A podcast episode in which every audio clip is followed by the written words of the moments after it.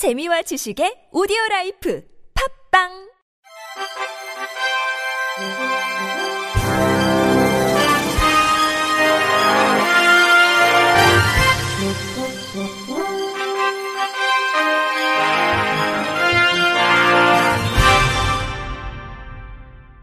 청취자 여러분 안녕하십니까? 7월 22일 금요일 KBIC에서 전해드리는 생활 뉴스입니다.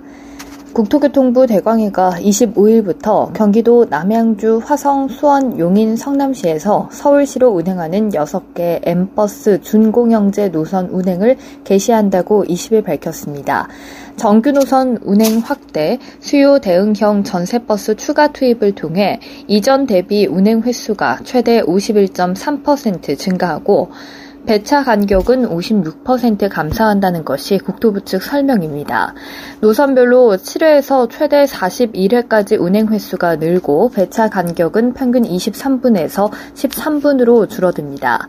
대거기는 이번에 운행 개시되는 광역버스 6개 노선을 포함해 22개 노선을 준공영제로 운행 중입니다.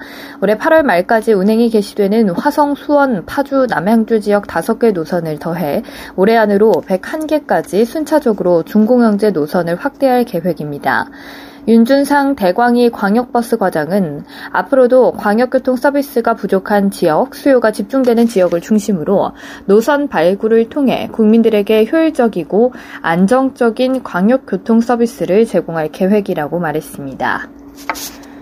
국토교통부가 3기 신도시 하남 교산지구 광역교통 개선 대책으로 추진하는 송파 하남선 광역철도 사업이 공공기관 예비 타당성 조사를 통과함에 따라 본격 추진한다고 19일 밝혔습니다. 송파 하남선은 서울 지하철 3호선을 연장하는 사업으로 현재 마지막 역인 오금역에서부터 하남 교산 신도시를 거쳐 서울 지하철 5호선 하남 시청역까지 총 11.2km에 이르는 광역철도 건설 사업입니다. 이번 사업은 사업 시행 시행자인 서울시와 경기도에서 기본 계획 설계 및 사업 계획을 수립하고 국토부 대광위가 승인하는 절차로 진행됩니다. 국토부는 연내 기본 계획 수립 용역에 착수합니다. 기본 계획 수립 과정에서부터 신도시 입주민들의 교통 서비스 향상에 중점을 두고 교통 수요 예측, 적정 노선 및 시설 규모 산출, 건설 운영 계획 등을 검토한다는 것이 국토부 측 설명입니다. 이성의 대강희 위원장은 3기 신도시 입주민들의 교통 불편이 최소화되도록 지자체 신도시 사업자 등과 협력해 사업을 신속히 추진해 나갈 것이라며 저녁이 있는 삶을 돌려드릴 수 있도록 적극 노력할 것이라고 말했습니다. 스마트워치, 만보기, 피트니스 트래커 등 웨어러블 활동 추적기가 우리를 매일 최대 40분 더 걷도록 격려한다는 리뷰 연구 결과가 발표됐습니다. 또한 이는 5개월 동안 평균 1kg의 체중 감소를 가져옵니다. 호주 사우스 오스트레일리아 대 연구팀은 신체 활동을 모니터링하기 위해 웨어러블 활동 추적기를 사용하는 전 세계 16만 4천 명이 참여한 약 400건의 연구를 검토한 뒤 이 같은 결론을 내렸습니다. 이번 연구는 심혈관 질환, 뇌졸중, 제2형 당뇨병, 암, 정신질환을 비롯해 부분적으로 운동 부족으로 인해 늘어나는 건강 문제를 다루기 위한 저비용 개입의 가치를 강조합니다. 수석 연구원 타이 퍼거슨 박사는 WAT의 인기에도 불구하고 그 효과와 정확성 그리고 WAT가 강박적 행동과 섭식 장애를 조장하는지에 대해 회의적 시각도 많지만 이번 증거는 압도적으로 긍정적이라고 설명합니다. 그는 우리가 검토한 연구의 전반적 결과는 웨어러블 활동 추적기가 모든 연령대에 걸쳐 그리고 장기간 동안 효과적이라는 것을 보여준다고 말했습니다.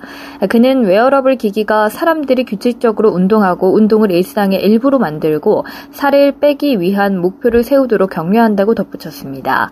한편 연구팀은 1kg 감량이 크지 않게 보일 수 있지만 공중 보건의 관점에서 의미가 있다고 말했습니다.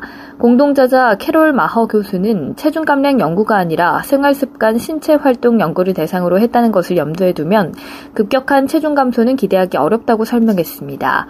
그는 평균적인 사람은 1년에 약 0.5kg의 체중이 늘기 때문에 5개월 동안 1kg을 감량하는 것은 중요하다고 말했습니다. 와트로 인한 추가적 신체 활동과 체중 감소 외에도 건강 추적기가 제2형 당뇨병과 다른 건강 문제를 가진 사람들의 혈압과 콜레스테롤을 낮추는 데 도움이 된다는 몇 가지 증거도 나왔습니다.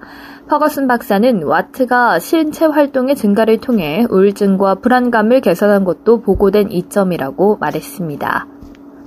홍도 인근의 한 바닷속 고둥 한 마리가 불가사리를 향해 슬금슬금 접근합니다. 소라처럼 보이는 이 바다 생물, 국내에 서식하는 고등류 중 가장 크고 바다 사막화를 일으키는 불가사리의 유일한 천적이라서 생태학적으로도 가치가 높은 나팔 고등인데요.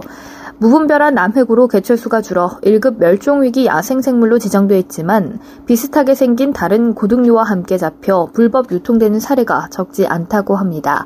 하지만 나팔고등 등 멸종위기 중 1급을 포획, 채취, 훼손하거나 죽였다가는 5년 이하 징역이나 500만원 이상 5천만원 이하의 벌금이 부과될 수 있습니다. 요즘 산책이나 달리기를 하면서 쓰레기를 줍는 플로깅 하시는 분들 많으신데요. 아, 그런데 이걸 할 때 가장 어려움을 느끼는 문제가 있습니다. MBC 김태용 기자입니다. 한강공원에서 달리기 운동을 하며 쓰레기도 줍는 이른바 플로깅을 하는 사람들이 어렵지 않게 보입니다. 환경보호에 참여한다는 자부심도 크지만 쓰레기를 줍는 과정 자체가 더 큰 운동 효과를 준다는 만족감도 큽니다. 칼로리 소모가 그냥 조깅하는 것보다 더 크대. 운동과 즐거움 또 환경보호라는 사회적 참여라는 실리와 명분이 더해지면서 최근 개인은 물론 기업이나 지자체 조직적 참여도 늘고 있습니다. 한 기업은 해변에서 모은 쓰레기를 가져오면 바다 생물 모양의 과자로 바꿔주는 이벤트로 화제가 됐고 해안가나 휴양지가 많은 지자체나 대학의 동참도 늘고 있습니다. 환경단체들의 참여도 전국적으로 확산되면서 하지 않는 곳이 없다는 얘기까지 나올 정도입니다. 하지만 플로깅으로 모은 쓰레기를 처리하는 문제가 골칫거리로 남았습니다. 모아진 쓰레기는 다시 분리수거 작업을 거쳐야 하지만 작업을 할 만한 공간이 없어 집으로 가져가는 경우까지 생기고 있습니다. 특히 해양 쓰레기는 부피도 크고 분류나 처리 과정이 더 복잡한 것도 부담입니다. 플로깅을 독려하거나 주최하는 지자체나 기업 단체 등은 늘고 있지만 모아진 쓰레기를 처리할 행정적, 경제적 지원이나 관리 시스템이 뒷받침돼야 제대로 성과를 거둘 것이라는 지적이 나오고 있습니다. MBC 뉴스 김태윤입니다. 끝으로 날씨입니다. 내일은 전국이 대체로 구름 많은 가운데 밤부터 서해안을 시작으로 비가 내리고 일요일은 전국적으로 비가 확대되겠습니다. 이상으로 7월 22일 금요일 생활뉴스를 마칩니다. 지금까지 제작의 이창현, 진행의 박은혜였습니다. 고맙습니다. KBIC